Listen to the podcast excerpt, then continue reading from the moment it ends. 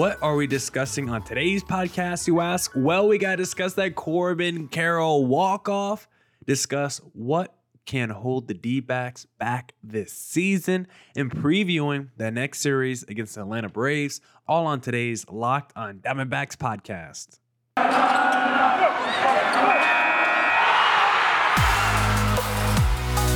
You are Locked on Diamondbacks, your daily Arizona Diamondbacks podcast, part of the Locked on Podcast Network, your team every day.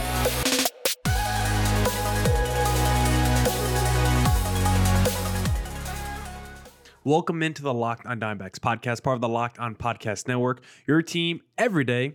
This episode is brought to you by Game Time. Download the Game Time app, create an account, and use code Locked On MLB for $20 off your first purchase. Last minute tickets, lowest price guaranteed. I'm Millard Thomas, host of this wonderful podcast. I'm a multimedia journalist and I'm a graphic designer. So please go check out my website, MillerThomas24.myportfolio.com. I'm there to see my latest work from my packages to my articles to my photos and my graphic design. If you want to see more content by me, just follow me on Twitter at Creator Thomas24 for my personal account, or look up Locked on Diamondbacks about Twitter, Instagram for the podcast handle, and of course, thank you for making Locked on Diamondbacks your first listen every day would not be able to do this podcast without you, my loyal listeners, sharing, subscribing, reviewing, doing all that so I could do this podcast for you. Thank you. It's free and available on all platforms. So please continue to tell your friends.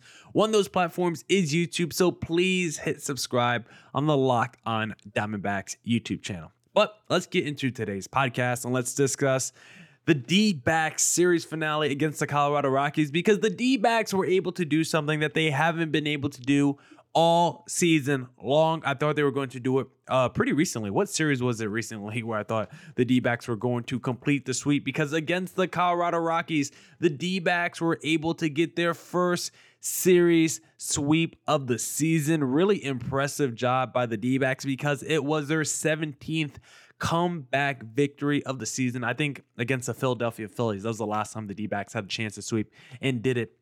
And funny enough, I think the D backs got walked off in that game, or it was a crazy comeback for the Philadelphia Phillies, right? Trea Turner hit a go ahead bomb late in that game. Well, for this game in the series finale against the Colorado Rockies, it was the D backs with a walk off and a fantastic, exciting, and tantalizing win because Corbin Carroll, the man who should be favorite for rookie of the year, he came through in the clutch with two on in two outs in the ninth inning.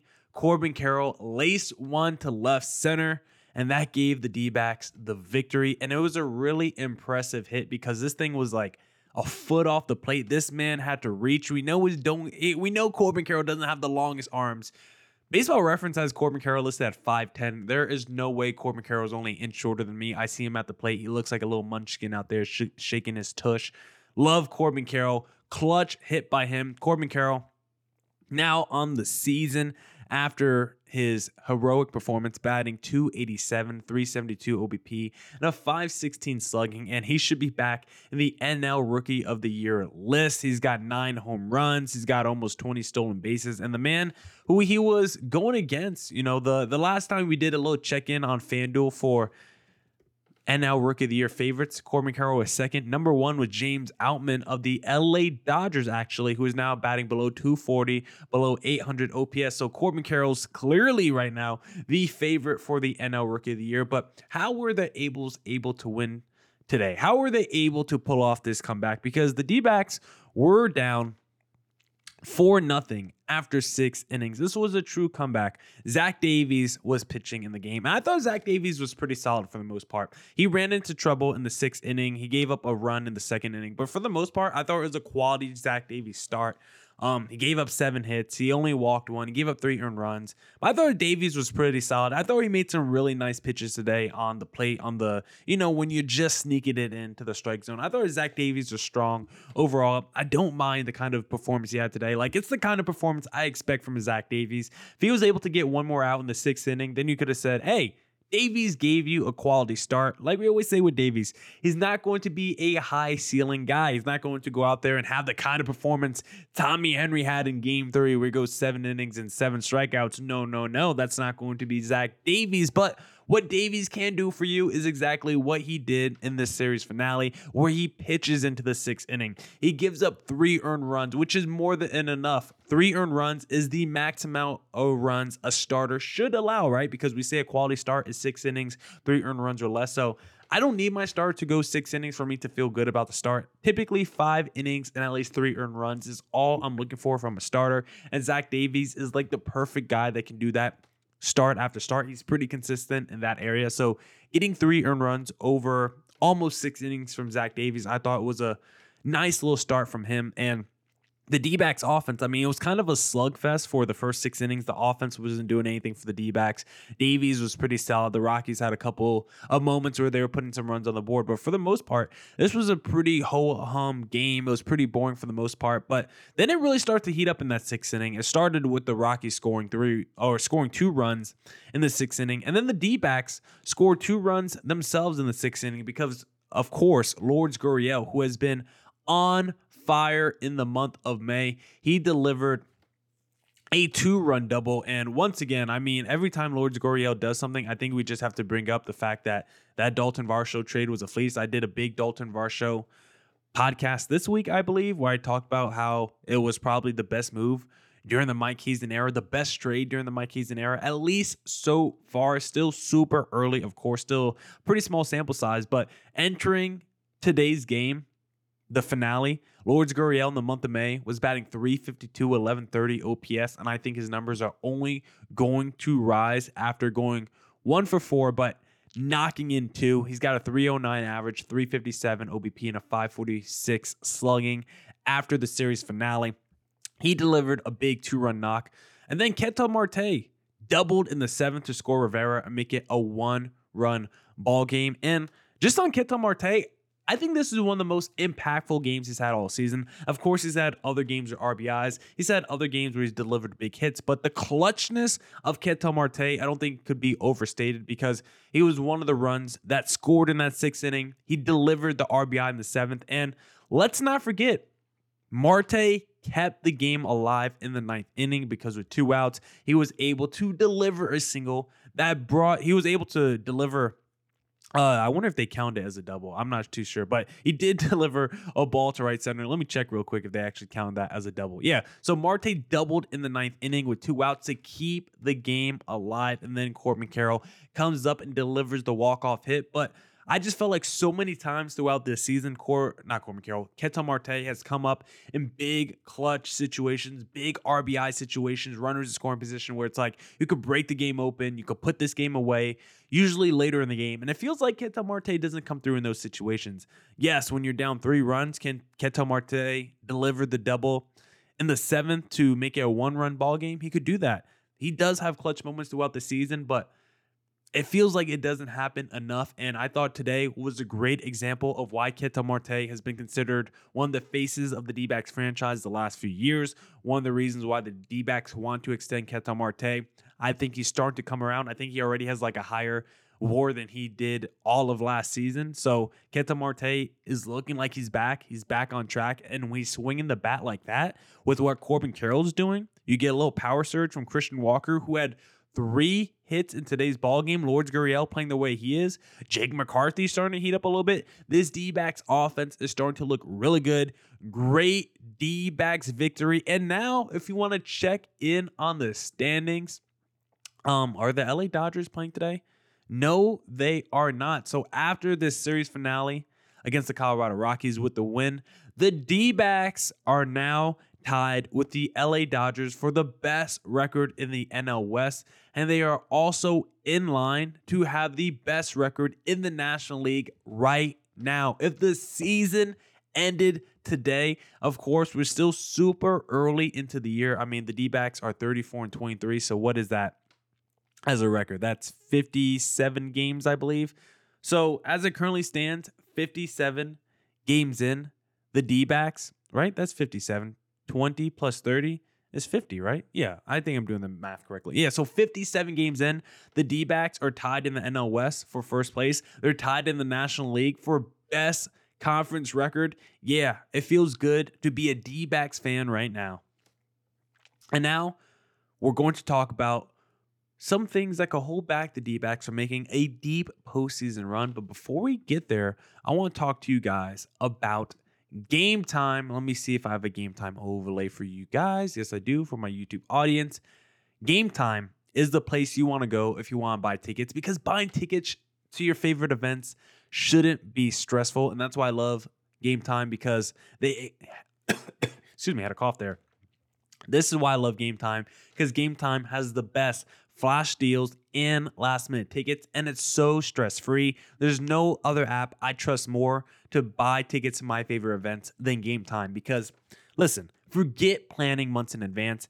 Game Time has deals on tickets right up to the day of the event. Get exclusive flash deals on tickets for football, basketball, baseball, concerts, comedy, theater, and more. The Game Time guarantee means you'll always get the best price. If you find tickets in the same section and row for less, Game Time will credit you 110% of the difference. It's the fastest growing ticketing app in the country for a reason. Get images of your seat before you buy so you know exactly what to expect when you arrive. Buy tickets in a matter of seconds, two taps, and you're set. So snag the tickets without the stress with Game Time. Download the Game Time app, create an account, and use code LOCKEDONMLB for $20 off your first purchase. Terms apply. Again, create an account. Redeem code LOCKEDONMLB for $20 off. Download Game Time today. Last minute tickets, lowest price, guaranteed guaranteed. And don't forget to catch every D backs pitch on their hometown broadcast when you download the Sirius XM app and search up Diamondbacks.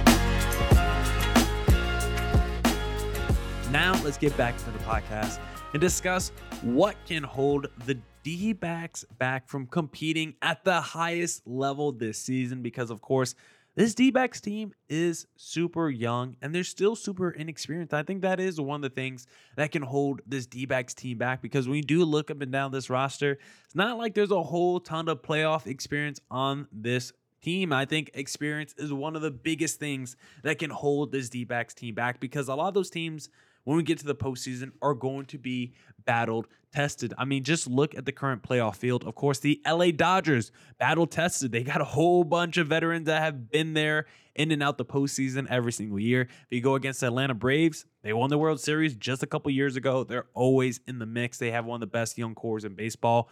They got a ton of experience. The New York Mets, maybe as a franchise, haven't had a ton of experience the last few years, but you got guys like Verlander and Max Scherzer in the front line of your rotation. Like that's a ton of experience. A guy like Lindor, he's been around. They got way more veterans, like the Starling Martes in that lineup as well. The Mets are definitely battle tested. A team like the Philadelphia Phillies, who are just rudderless, but if they're somehow able to get it together, they got a lot of talent that's been in big games. The Milwaukee Brewers, maybe they don't have a ton of playoff experience, but the Brewers are usually around the playoff mix. They've been to the playoffs. Corbin Burnes has tasted playoff experience. Brandon Woodruff as well the Brewers are probably maybe not the most battle tested team like the Braves or the LA Dodgers, but they got some warts on their uh, on their resume. The San Diego Padres, guys like Machado, Bogaerts, Soto's won a World Series. Like all these teams that the D backs are going to go against in the playoffs, the St. Louis Cardinals, Paul Goldschmidt, Nolan Arenado, uh, maybe those guys don't really know playoff experience considering the franchises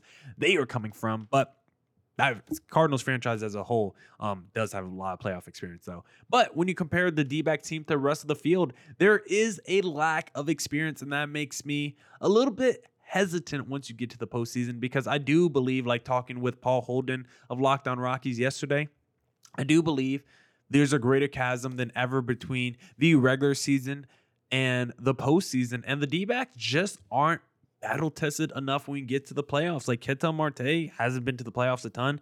Was there with the D-backs when the last when they last made the playoffs, but Moreno, Christian Walker's, the Martes, Perdomos, Rojas's, Jake McCarthy's, Pavin Smith's, Corbin Carroll's. Like when you look at the really battle tested guys on the D-backs, it's Evan Longoria, who's old and is not going to be a core guy once you make the postseason. guy like Lourdes Gurriel has had some postseason success with the Toronto Blue Jays. I look at the rotation, a Gallen, a Kelly, got youngsters in the rotation. Like the bullpen is probably the most battle tested. So really, when you look up and down this whole entire D backs roster and really focus in on the core guys, a lot of the core guys either have tasted very limited and minimal success or experience on the postseason level, or they don't have any at all. Like, I don't think Gallen's ever made a playoff. I don't think Merrill Kelly has. So it's like this D backs team does have a lack of experience. I'm scared that could come back to bite them once you get to the postseason. Same with just their overall rotational experience and lack of depth after Zach Gallen and Merrill Kelly. We've talked about it a lot. The rotation does not have a lot of experience when it comes to the postseason, like we just mentioned. And then that's even magnified and amplituded even more. I probably shouldn't have said magnified and amplitude in the same sentence, but that's magnified even more when you consider there's like three youngsters in this D backs rotation. I guess Davies is in there, so he's not really the youngster. And he might be the most battle tested guy in the rotation. But if you're going with the Tommy Henrys or the Ryan Nelsons or the Pfaadts or the Drey Jamesons, like this D backs rotation is just too young probably for the postseason right now. And the D backs probably need to go out there and get another veteran for that rotation, probably someone with some playoff experience. Like that is why Madison Bumgarner is such a big disappointment for this D backs team because even if he didn't look like the ace that we thought we were getting for around 20 million a year. If he could at least be a number two, a number three starter, someone that pitched like a three, seven year right, and just provided that valuable playoff experience and can talk to these young guys about what it means to make it to the postseason and have a deep run and what you need to win on the biggest stage because no one on this D backs roster is more battle tested than a Madison Bumgarner, and he's no longer here with us. So really sad to see that Madison Bumgarner, when the D-backs finally get good, his postseason experience won't be of any use. One other thing that I'm kind of scared of once we get to the postseason is how the D backs will handle closing games because we know that's been one of the biggest D backs weaknesses over the, the last few years, the last couple seasons. The D backs have been absolutely atrocious at closing games. They've been arguably the worst team in baseball. When it comes to save situations, they blow more saves than just about anyone since 2020. And right now, the D backs are still one of the worst teams at closing games, but their bullpen as a whole has been a little bit better. But when you get to that ninth inning, when you get to the save opportunity in the postseason, what are you going to do if you're the D backs? Are you going to go with one closer? Are you naming Miguel Castro the closer? You know, second half of the season, he's coming in to close all the games. Is it Andrew Chafin? Or you just playing it by ear, going with the hot hand? Are you waiting for the matchup? Like, I want to know how the D backs are going to decide to close games once you get to the postseason maybe a one closer guy isn't as valuable as it used to be, but I'm still kind of old school in that when it gets to the ninth inning and it's a three run lead or less, like I still want my most trustworthy guy coming out of the pen in that ninth inning. And I typically want to be the same guy night to night. I just have the most trust in that kind of scenario. Like if it's a Castro one night, a Chafin one night, someone else another night, like that's cool. That could work, but I'm old school when it comes to the closer role. And so I would like it to be one guy throughout the postseason that we just put all our trust into when he comes out the pen in the ninth inning. But maybe playing it by ear is the smartest thing. But I am just old school in that and when it comes to the closer. So I think I would just like one guy tab for the rest of the postseason. But when it comes to this D backs team and it being held back, one last thing that I'm kind of nervous of, but not really, it's just lefty versus lefty, and specifically opposing left handed pitchers versus D backs, left handed batters, had just been a terrible matchup this year. I don't know why, but D backs, lefties are just really bad against lefties on other teams. Of course, that makes sense because you probably lefty on lefty is not going to be advantageous. Same with righty on righty, but it's just been really atrocious this year because even righty on righty for D backs this year, 250 average, 724 OPS, which is our like those are like fine numbers. Those are solid numbers for what you expect a righty versus righty. But lefty versus lefty for the D backs, 188 average and a 539 OPS. You just get such a lack of production with the lefty versus lefty this season for the D. So I think I would want to see that even out just a little bit, but that's the least of my concerns. I'm definitely most concerned with the overall lack of experience from this roster, the lack of experience from the rotation, and the lack of depth in the rotation, and then deciding if it's going to be a one closer guy or committee once we get to the postseason. But even with that, even with all that being said, let's give this D back team some time. Let's see what kind of moves they make at the deadline. And if anything else, let's just enjoy the ride because I don't know how far the D-backs are going are going to go this year. I don't know if this is a year where they get a magical run and make the postseason, but just the fact that they're winning regular season games, we potentially might see D-backs postseason baseball.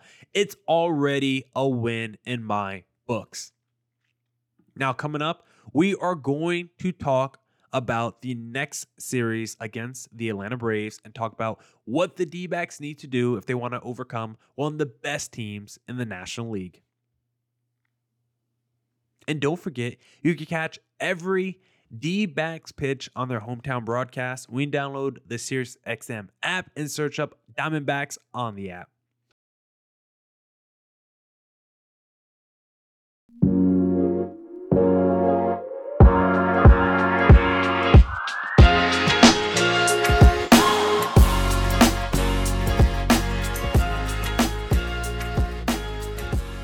Now, let's preview that series against the Atlanta Braves because, you know, any series against a good team, you could say, is a big test and arguably the biggest test of the season as the season gets later and later. But this quite literally might be the biggest test of the D back season so far. One of the reasons I just think when you look at their schedule in the month of May, I don't think it was too difficult to be honest. I think the D-backs played one of the easier schedules in the month of May, and I don't know how many times they were really tested. I think they started the month of May with a really good test against the AL West Texas Rangers, who were in first place at the time. D-backs were in first place at the time, so it was a lot of fun. But since then, they played the Nationals, who they took two out of three. They lost to the Marlins. That's sad. They took three out of four from the Giants, two out of three from the A's two out of three from the Pirates, two out of three from the Phillies, lost to the Red Sox, two out of three, then took a sweep against the Colorado Rockies. So really, when you look at the month of May, the really only good team that they faced was the Texas Rangers. I know the Marlins and the Giants and the Red Sox are like slightly above 500, but those are like solid average teams, but those aren't good teams. The Rangers are actually a good team that have one of the best run differentials, if not the best run differential in the American League. And so when I look at this D back schedule and think about when's the last time they were truly tested, or when's the last time I was like, okay, this is a big test. It was probably against the Texas Rangers just because you had a fun narrative of the top two teams in the West divisions going against each other. So it's been a month since the D backs have had a really series that they have to get up for and get tested. And I think this is probably the biggest series that the D backs have faced this year because they faced the Dodgers twice already, but it was in the first 10 games of the season. So it's hard for me to say those games are super important. Um, maybe you could say the second series against the San Diego Padres because it was a four game series. The D backs were playing so well up until that point, and then they lost three out of four to the San Diego Padres, which kind of brought us down, you know, our morale a little bit. But since then, or you could argue the Texas Rangers series, this is at least the D backs' biggest series in a month, and the Atlanta Braves are no joke because if the D backs beat the Atlanta Braves in this series, they're more than likely going to have the number one seed in the National League, you know, at least after this series, because the Braves are right there with the D backs for best record in the National League. The Braves have been insane this year. And when you look at some of the players in their lineup, like this is going to be one of the best cores, one of the most well balanced lineups the D backs face all season long because someone like Sean Murphy, I didn't think that was going to be a major trade for the Braves. I really liked William Contreras and was I, I really thought he was an underrated piece in that deal, but I've been wrong about that trade so far. Sean Murphy has over 900 OPS. He's got double digit home runs. He's been phenomenal for the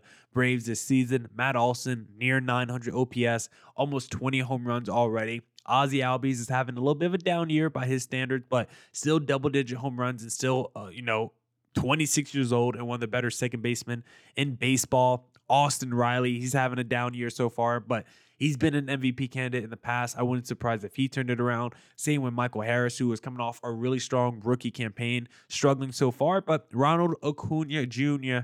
Ronald Acuna Jr. looks like an MVP candidate once again. Double digit home runs, over 20 stolen bases, an insane slash line, over 300 average, over 900 OPS. Like this offense for the Atlanta Braves, it's just stupid. And you really have to watch it because this Braves team and this D backs team, when it comes to offensive stats, they're super close to each other. Like, literally, I don't know if ESPN has updated their stats yet, but as I'm recording this podcast at seven o'clock Thursday night, the D backs and Braves are literally tied in runs at 282.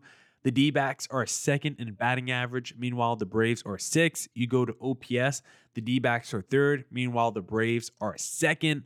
You look at triples, the D backs are second. Meanwhile, the Braves are.